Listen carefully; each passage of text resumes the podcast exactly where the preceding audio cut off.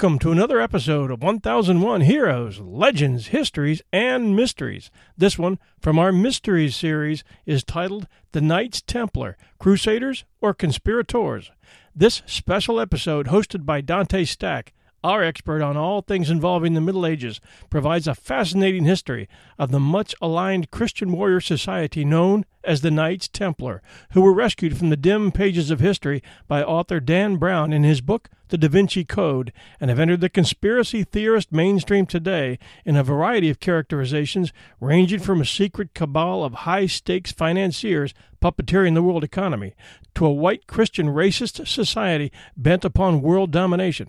We'll let you decide after hearing this podcast.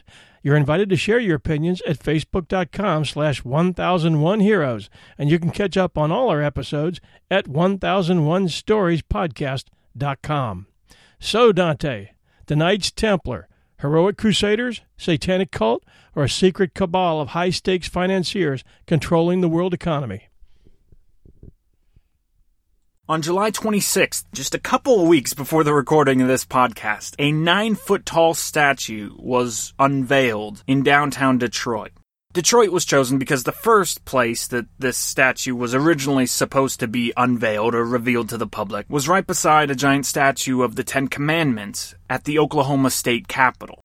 This meticulously made, very artistic, nine foot tall statue was licensed and created by members of the Satanic Temple, which is, believe it or not, a current religious order in America. The statue is of the god that we call Baphomet. Essentially, it's a half goat, half man type of creature that, that specifically at the beginning of the 20th century, renowned Satanist Aleister Crowley took as kind of the main idol, the main portrait, the main image of Satanism in the modern day.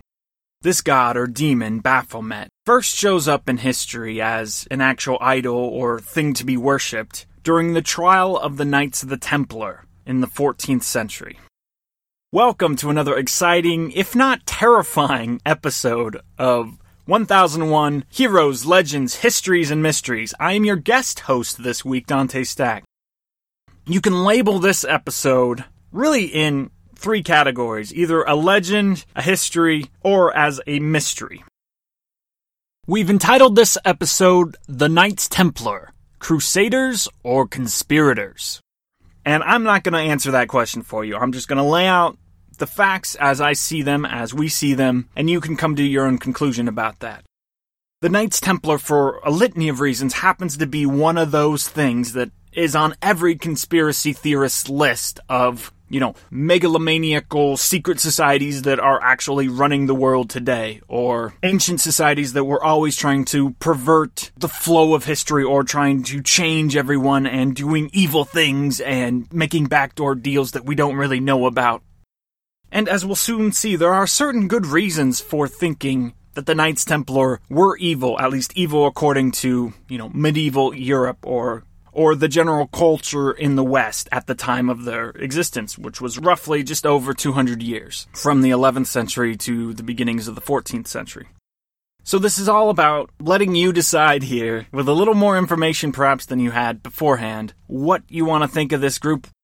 Maybe you'll come out of this and be even more convinced that the Knights Templar are, you know, connected to the Illuminati and actually the puppeteers of all of our governments and finances the world over. Or maybe you'll fall on the line of, no, actually, the Knights Templar were an honest group of people trying to do what, at least in their minds, was a noble thing, and they were unfairly persecuted for that. Or maybe you'll land somewhere in between those two extremes. But in order to understand the Knights Templar, we really have to try to dig into what it must have felt like to live in Europe, especially to be someone of power at the tail end of the 11th century. So even the name, the Knights Templar, what is that referring to? It's referring to the temple, specifically Solomon's temple, or the temple generally associated with the Jewish faith and with Christianity. So way back in the day, somewhere around 1000 BCE, King Solomon ruled Israel and he commissioned the temple to be built. And the temple and the Jewish faith was the centermost point of religious conviction and zeal it's also where the Ark of the Covenant was to reside, the most cherished artifact of Judaism. And if you haven't listened, we have done an episode on the Ark of the Covenant already. So, according to the Old Testament and Jewish tradition, Solomon's temple was huge and vastly rich. Gold everywhere, and Solomon kept a treasure trove of wonderful, costly ornaments and things from the ancient world within the walls of that temple. And the only problem is, the only problem is, a few hundred years later, the Babylonians raid the temple, destroy it. Eventually, the temple's rebuilt, but not very nicely, or at least not nice compared to Solomon's temple. And that too, roughly around 90 AD, it is destroyed, leaving only the western wall of the temple, what we call today the Wailing Wall, which obviously still stands in Jerusalem today. For obvious reasons, this site where the Wailing Wall is, and Jerusalem in general, would be highly valued as a place of pilgrimage for Christians. Once Rome becomes Christianized, this becomes a really big deal. The only problem is, in the 600s, we have the rise of Islam, and very soon thereafter, Arab people groups that were converted to Islam take over pretty much all of the Middle East, including Jerusalem, and they build the Al Aqsa Mosque, which is the third most holy spot in all of Islam, pretty much right where the temple was. Nowadays, we refer to that as the Dome of the Rock, which you can see in any picture of Jerusalem pretty much, because it's this big, round, huge dome. And certain Zionists and Christians have been wanting to destroy this Dome of the Rock, this heart of Islamic faith, for years and centuries so that they can destroy that and rebuild the temple as it originally was, rebuild Solomon's temple, that is, and worship God in the way that the Jews once did. But back in the medieval world, after the fall of Rome, you have this medieval age where you have all these different countries and bands and Germanic tribes all kind of disliking each other and raiding each other and taking over each other's lands, but all centralized by a Catholic faith. The only uniting principle in all of Europe is Christianity. Furthermore, all of Europe in Christianity has a common enemy in Islam. And by the 1090s, you have a group called the Seljuk Turks, which are pushing further and further west and further and further north up from the Middle East.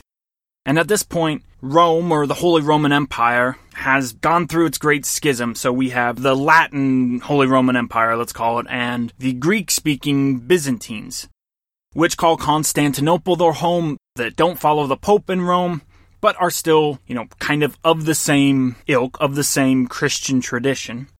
And then you have all of Europe that follows under the papal decrees, the papal bulls of the Pope. And pretty much we have the Pope rising in power, rising through the ranks of becoming almost something akin to a monarch in that he wields more power than any one monarch because all the monarchs, all the rulers of the different nations in Europe actually listen to the Pope. Whereas during that time period, you don't have a Napoleon or a Hitler or a one strong monarch power that can ramrod his way through all of Europe and make all of Europe bow down to him. Thus, the Pope has a tremendous amount of influence. So, we're in the 1090s, and these Seljuk Turks are pushing through what's now modern day Turkey, pretty much to the gates of Constantinople to the point where pretty much everything east of the Bosphorus, which today, if you go to Istanbul, the Bosphorus separates European Turkey from Asian Turkey. It's the dividing line between Europe and Asia at that southern border. Pretty much these Turks had gone up to that point. So the Byzantines, Greek speaking Byzantines, even though they just went through this great schism, are coming to the Pope and saying, Will you help us fight these Seljuk Turks? Will you help us save Christian lands. Now, the Pope at this point in time is a guy called Urban II. And Urban II, he must have had an imagination. He must have been a dreamer because he takes this need for help and he pushes it into a direction that I can totally see why people fell in love with it. He commissions the First Crusade. Oh, I should also note that there are several lands that were very important also to Latin Romans. For example, the nation of Armenia was conquered by the Seljuk Turks in the 11th century. Armenia was the first nation on earth to accept Christianity as its national religion.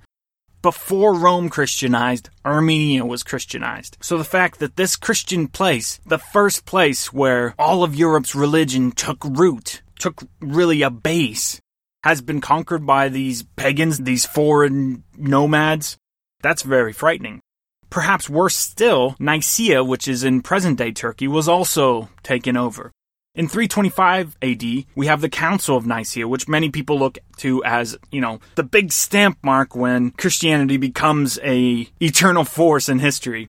That's the Council Constantine commissions and is really the beginning of Christianity as an organized religion with international structure.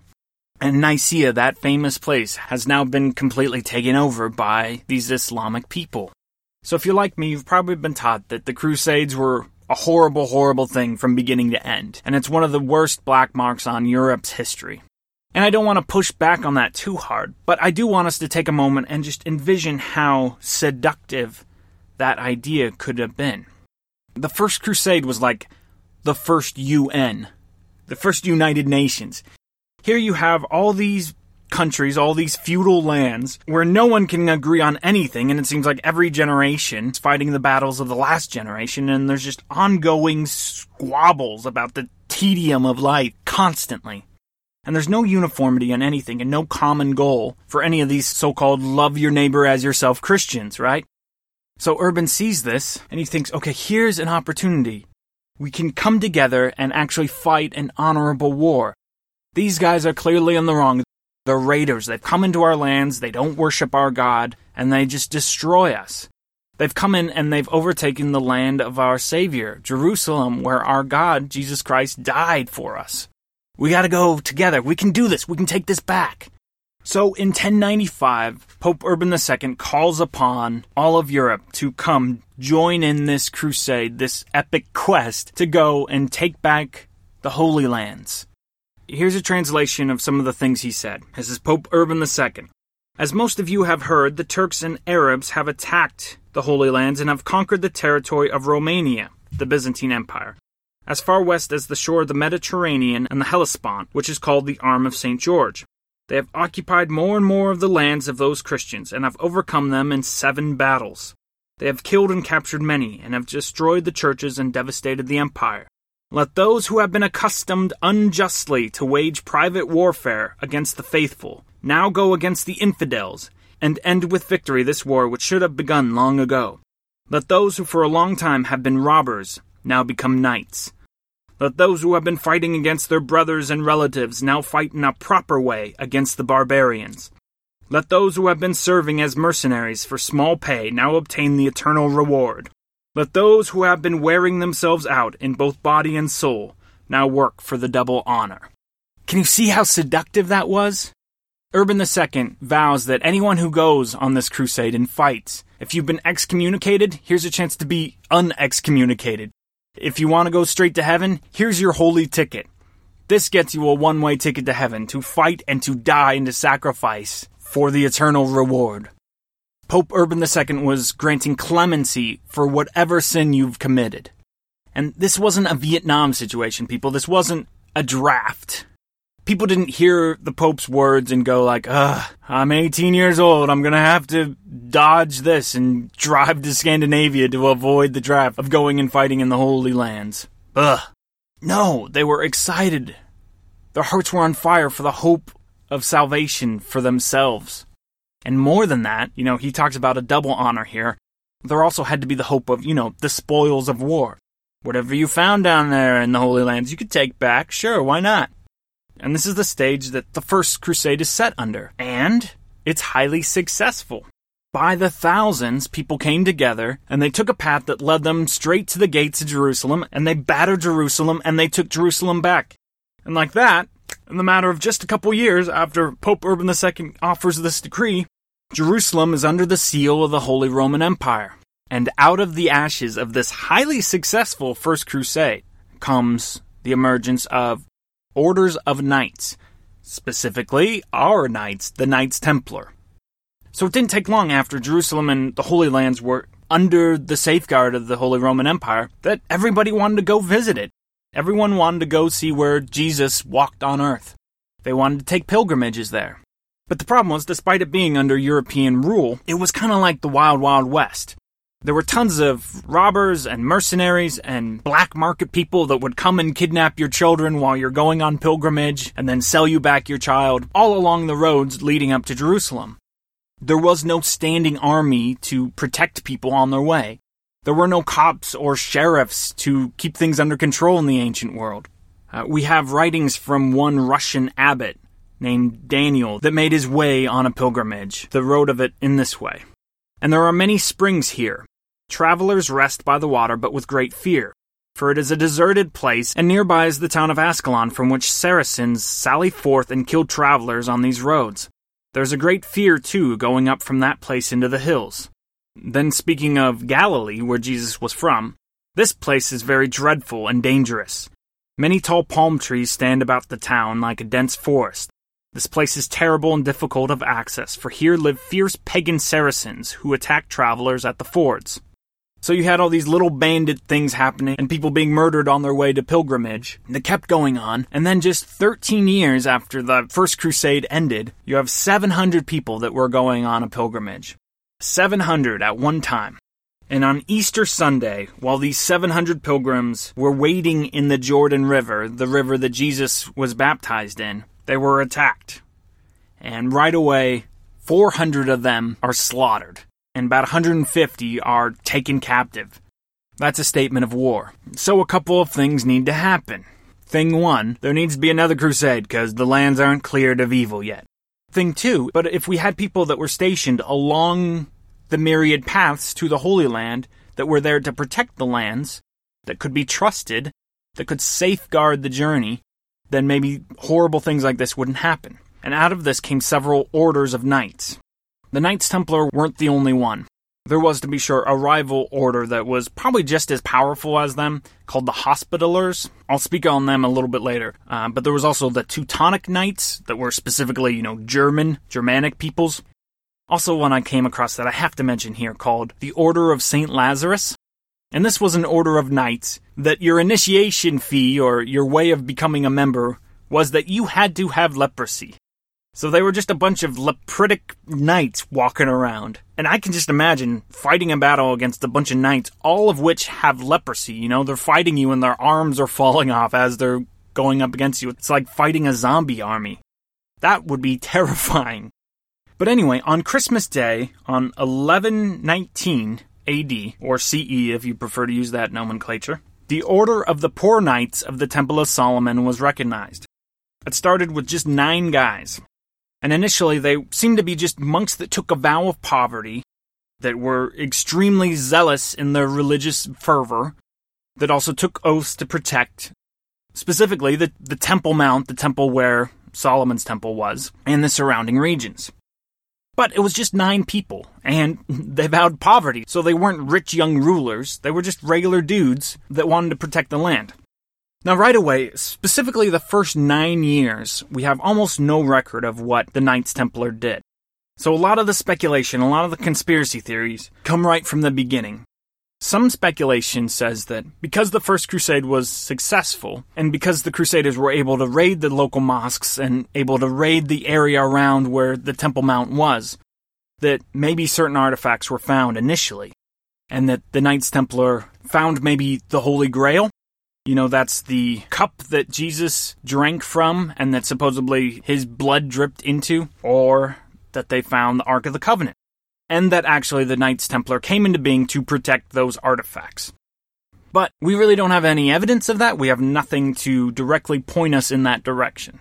All we know is that these guys took a vow of poverty and they were going to protect the land areas. Pretty much the same sort of vows that the other order of knights were doing around the same time period. There didn't seem to be anything that particularly stood out about the Knights Templar that was evil or megalomaniacal, one would say. But nine years after the order was recognized, after these first nine guys became members of the Knights Templar, the Grand Master of the Knights Templar, which that name for your ruler does make you sound evil. I have to just give you that. That the leader of the Knights Templar was called the Grand Master. That sounds weird. But anyway, this guy, along with some of the other knights, took a diplomatic journey to almost all the rulers of Europe. And it seemed like they were on this journey to fashion favor for the Knights Templar, maybe recruit more knights, but perhaps most importantly, to convince the leaders and the new pope to do a second crusade. Now, there's the area of Damascus, which is in present day Lebanon, which was still occupied by Turkish troops that the Knights Templar thought needed to be vanquished, needed to be conquered. And since the First Crusade worked so well, why not do it again? And it would seem that this Grand Master of the Knights Templar was a very charismatic man, because everywhere he went, people started giving him and the Knights Templar a bunch of stuff. And more than that, there was also a council meeting with the Pope and several other religious leaders that tried to set in stone the way in which the Knights Templar would live. And they wrote down 73 clauses that pretty much dictated every facet of Knights Templar life. They were going to live pretty much just like monks, and they had all these orders of all the type of stuff they had to do or not do. And more than anything else, if you read this list, it comes across as a highly disciplined religious sect. It, it, doesn't come across as something that's power hungry or that has some sort of other agenda. Here's a quote from one of the guys at that council. He said, It is useless indeed for us to attack exterior enemies if we do not first conquer those of the interior. Let us first purge our souls of vices, then the lands from the barbarians. So these 73 clauses were all put in place so that the knights would be as unstained and as pure as possible. The people of the time, they saw the success of the First Crusade as a wink from God that Europe's doing things the right way. They're doing things in a godly manner. God gave back Jerusalem to them because they did it righteously. And so there was also this counterfear that if we become unrighteous, we're going to start losing. So if the Knights Templar are the guys that are going to keep the Holy Lands safe from pagans, keep the Holy Lands secure, then they have to be the most righteous among us. So we need to come up with a disciplined criteria by which these people live. And the 73 clauses go into all sorts of details about the type of dress they could use, when they could ride horses, when they could go to bed, when they had to wake up and recite prayers. For instance, there was no idle talk around, so they couldn't just talk to one another. They were only allowed certain parts of the day that they could talk to one another. For instance, meal times, you were not allowed to say anything. You had to have your meals in complete silence. But then, somehow, hot on the heels of this council, the biggest thing happened. And this is the big game changer for the Knights Templar the Pope issued three papal bulls, and a papal bull is like a letter written by the Pope that is now to become law. And in these papal bulls, he, he exempted the knights from having to give any tithes whatsoever to the church, which was a big deal for the time, and that's also saying that the knights themselves have religious authority. He also said they could keep any booty that they keep from any sort of conquering of pagan lands. He ordered that they must remain vigilant in their faith and they must be above any reproach from anyone. So no one could say anything bad about the Templars because they had to be of such high esteem. But the big one, the big papal bull here that changed everything, was that they were only answerable to the Pope. No king, no landowner could order the Knights Templar to do anything. They were only answerable to the Pope himself. Sometime after this, the Second Crusade got underway, and it ended up being a pretty miserable failure. They did not take Damascus, and they put into motion the type of losses that would soon lead to losing Jerusalem itself. But wherein the crusade itself was an absolute failure as far as accomplishing its agenda, you have to look at it and see, wow, the Knights Templar came out of that Second Crusade really well. For one, the Knights Templar were proven to be excellent fighters and they fought in a very simple military tactic that probably mirrored a lot of other approaches to military battlefield tactics of the day. However, they did it just better than everybody else. They would have archers, axemen, spearmen that acted mostly in just a way to distract the opposing army from their main assault, which were mounted knights. Now, the Knights Templar managed to get the tallest horses and the meanest horses there's accounts of their horses tearing out throat of opposing armies with their mouths. Like the the horses themselves were vicious and would, you know, eat you alive if they could. I don't know how they raised the horses to to have that type of mentality, but they did. And you got to picture these mounted knights as the tanks of the day. You know, they got the super long spears and they're riding on top of these giant beasts. And when they run in formation, there's just no way to stop that. The only caveat the only way that would lead to failure for this battle tactic was if the timing was off. If for some reason the ranks didn't all come in file and your suppressive fire from the archers or your axemen didn't work or came at the wrong time, if for some reason you could separate these tanks from one another, then maybe you would have a chance to take them down. Saladin, who comes into the story as pretty much the bigwig Islamic force. He had a decree. He was a pretty lenient guy when it came to being nice to POWs and just treating the opposing forces with honor and dignity. But when it came to the Knights Templar, he had an executive decision that if you caught a Knights Templar, you didn't try to ransom him for money, you didn't try to do anything, you killed him. You executed all captured Knights Templar. No mercy whatsoever for them. And I think that was because the Knights Templar instilled such fear in whoever they were fighting.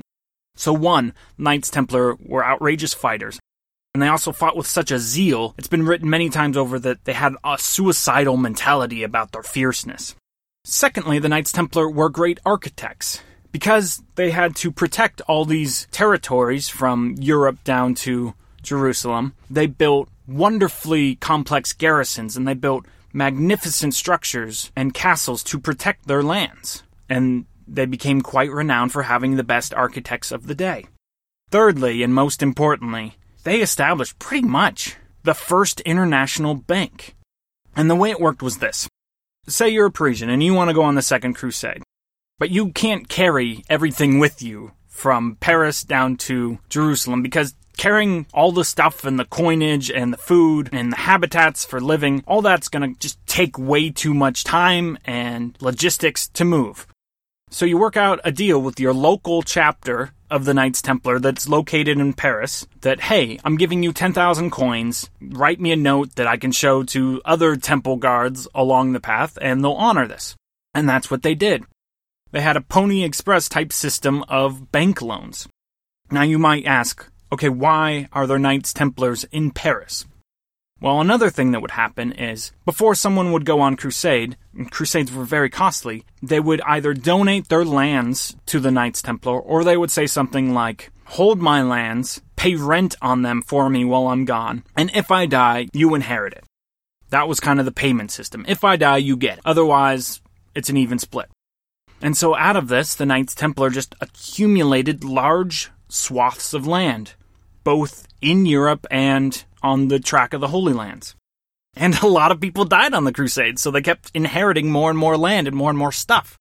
They got to be such great bankers that they would have more money, more stuff than whole nations would have.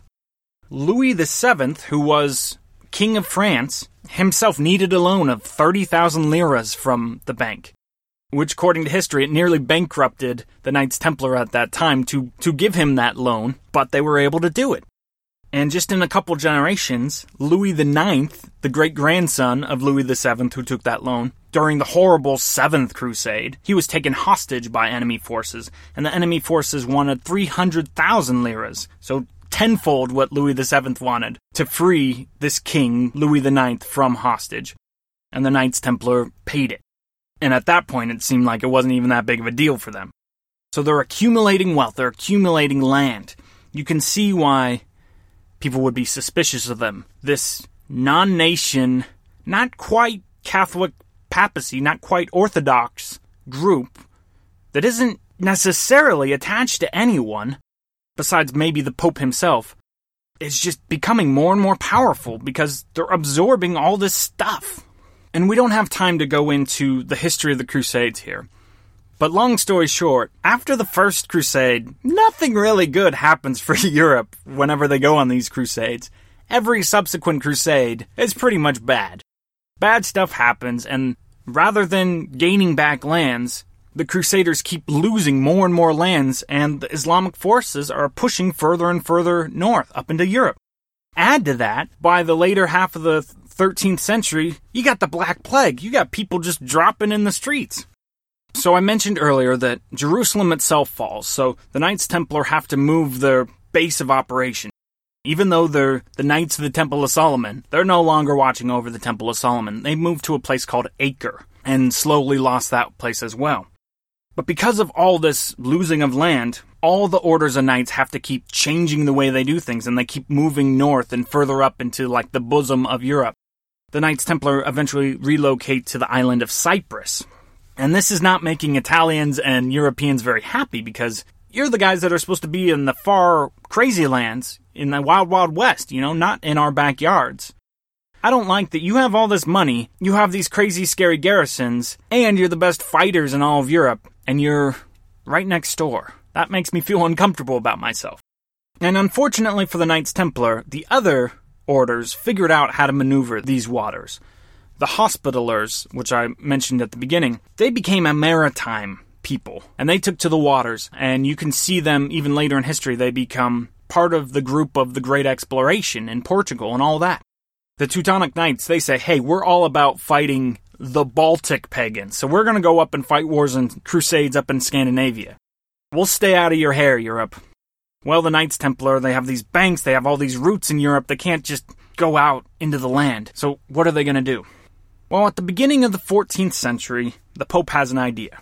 He calls the Grand Master of the time, Jacques de Molay, Grand Master again being the leader of the Knights Templar, and he proposes that the Knights Templar merge with the Hospitallers or the Teutonic Knights. That we don't need all these orders of knights around anymore. So, so you should merge with one of these other orders that actually have their stuff together and have a plan of attack, and that way that'll keep everyone off your back. Jacques de Molay says, "No deal, Pope. I don't like it. Thanks, but no thanks." But while I have your attention, there's a couple issues we have to look over. Way back when, 150 years back, one of the papal bulls said the knights need to be above reproach in all regard. Well, there had been some excommunicated members of the Knights Templar, disenfranchised knights, who, according to Jacques de Molay, they had moral failings themselves. But they were saying that during the initiation rites, during the process of becoming a Knights Templar, that heresies and evil things were taking place. So Jacques said, Hey, Pope, you're the bigwig here if you could investigate this and come back and tell the people that the Knights Templar are clean and have nothing to do with any of these horrible insinuations that these disenfranchised excommunicates are saying, that'd be great. So the Pope says, okay, I'll look into that. And unfortunately, in his communicating and in his research of this, he comes into communication with Philip IV, King of France. Now, Philip, by every account, was a nasty human being. He had actually kidnapped the Pope prior to this guy. This guy was Pope Clement. He had kidnapped Pope Boniface right before this, and pretty much just was extorting Pope Boniface for money. Unfortunately, in his kidnapping of the Pope, the Pope died of shock, so that didn't really work. But King Philip had a problem. He was in massive, massive debt. His nation was falling apart. France was a wreck. And he's the bigwig. The buck stops with him. So he happens to cast his eye on the multinational group that happens to have more money than anyone else in all of Europe, and doesn't seem to be serving a purpose anymore. So once he hears that the Pope is investigating this claim of heresy, he goes ahead and he arrests 12 Knights Templar. He does this on October 13th, 1307, which was a Friday. Let me read here this paragraph from the book called The Knights Templar The History and Myths of the Legendary Military Order by Sean Martin. Mr. Martin writes The eminent 19th century Catholic theologian and historian Ignaz Dollinger was once asked what he thought was the most evil day in history. He did not hesitate in his reply. It was Friday the 13th, October 1307, the day the Templars were arrested in France. The feeling that the arrests were a criminal act of unparalleled dimensions were felt at the time.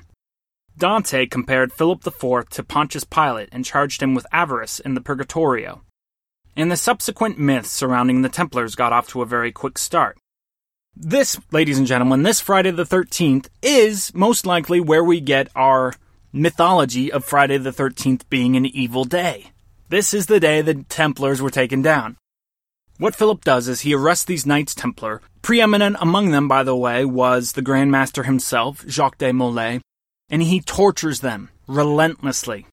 And of course, you can imagine, under extreme duress, under torture, you're going to say whatever they want you to say.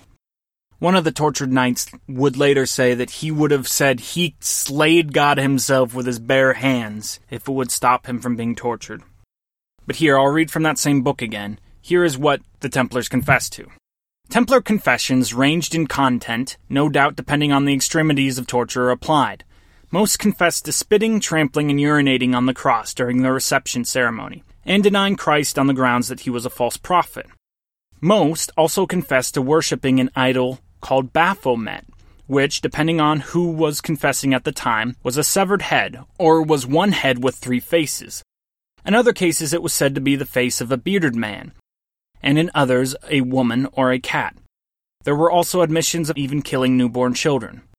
So all these confessions come out, and after Philip in France does it, a whole bunch of other monarchs in other European countries do the same and, and torture Templars, and they confess to similar things. Well, this gets the Pope all confused. He didn't expect this at all. So Pope Clement says, hey, we need to have our own papal court. Let's bring in the Grand Master Jacques de Molay. I need to find out from their own lips what's actually going on. They answer to me and me alone. So Clement takes witness from the Grand Master and other Templars, and they all recant what they said under confession. Well, then King Philip, not to be undone, has a very swift reply. He takes 54 Templars that had previously confessed and then unconfessed to the Pope, and he charges them with perjury. He says, You can't say both things. One of the times you're lying. You either lied to the king or you lied to the Pope. And in order to find out the truth, he tortures them yet again. And they confess yet again and after they confess again, he burns 54 Templars at the stake. Soon after, the Grand Master Jacques de Molay is captured once more, and he's taken to be burned at the stake. And it's said, and this is as historically verifiable as about anything else from that time period, that he says, as he's burning, that King Philip and the Pope will meet him before God within the year. And then Jacques de Molay dies. Interestingly enough, both King Philip and the Pope do die within the year. Pretty spontaneously, actually. So his prophecy came true. The Pope here, the Clement, he seemed like a guy that was just caught in a machine beyond his control. But he did manage one cunning maneuver. He did excommunicate all Templars and officially ended the order. But he said that all of their land and wealth was to be transferred to the other order of knights, the Hospitallers. So, old King Philip who went to all this trouble to just acquire the wealth of the Knights Templar, didn't actually get any of that. Nevertheless, after just 200 years on the scene, the astronomical shot into the history books and fame of the Knights Templar was just as quickly tortured out of them, and that marks the end of the Knights Templar officially. Now, that being said, the order was over, but certain knights were still alive. Just because King Philip in France was crazy didn't mean all the other monarchs had the same fervor to kill all the knights. A bunch of the knights lived on, and supposedly a bunch went up to Scotland and started the Scottish Guard, which eventually supposedly morphed into the Freemasons, which is where we get a conspiracy theory that interlinks Freemasonry with the Knights Templar. Also, too, supposedly a bunch of the Knights Templar got a hold of their sacred artifacts and hid it in various places, some say at the Vatican, some say elsewhere. And these artifacts generally tend to be the Ark of the Covenant or the Holy Grail, or some think that this confession that they all gave that they worshipped a head, that that head was actually the embalmed head of John the Baptist. But beyond that, we, we really don't have any more facts. So, if nothing else, the story of the Knights Templar is a tragedy. It's a tragedy that begins with nine monks who take a vow of poverty in order to safeguard the Holy Land that escalates in 200 years to be a multi international banking architectural fighting unit and then goes down in flames under all these claims of heresy and idol worship and and bunch of weird stuff. Now the one thing we do know is that Jacques de Molay, the Grand Master, did think that something was going on in order to ask the Pope to investigate it.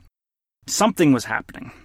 We also know from old letters that this idol, Baphomet, which Satanists now adore and make statues of that are in Detroit, comes from this time period and seemingly is only connected to the Knights Templar. So, where did this gossip come from? If King Philip was just slandering the Knights Templar, where did he come up with this idea of Baphomet?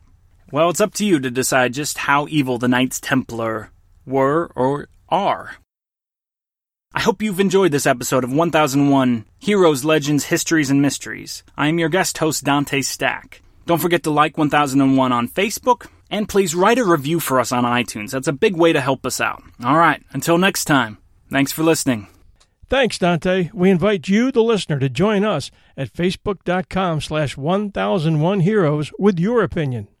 We believe here that when the Knights veered from their mission to protect Christians and the oppressed and became moneylenders, they brought trouble down upon themselves. As to the claims of devil worship and strange practices within their society, you can get any testimony you want from prisoners who are about to be burned at the stake. And I believe that Joseph of Arimathea, Jesus' uncle, brought the Holy Grail to England after Jesus' crucifixion. Until next time, this is your host and storyteller, John Hagedorn, and this is our story.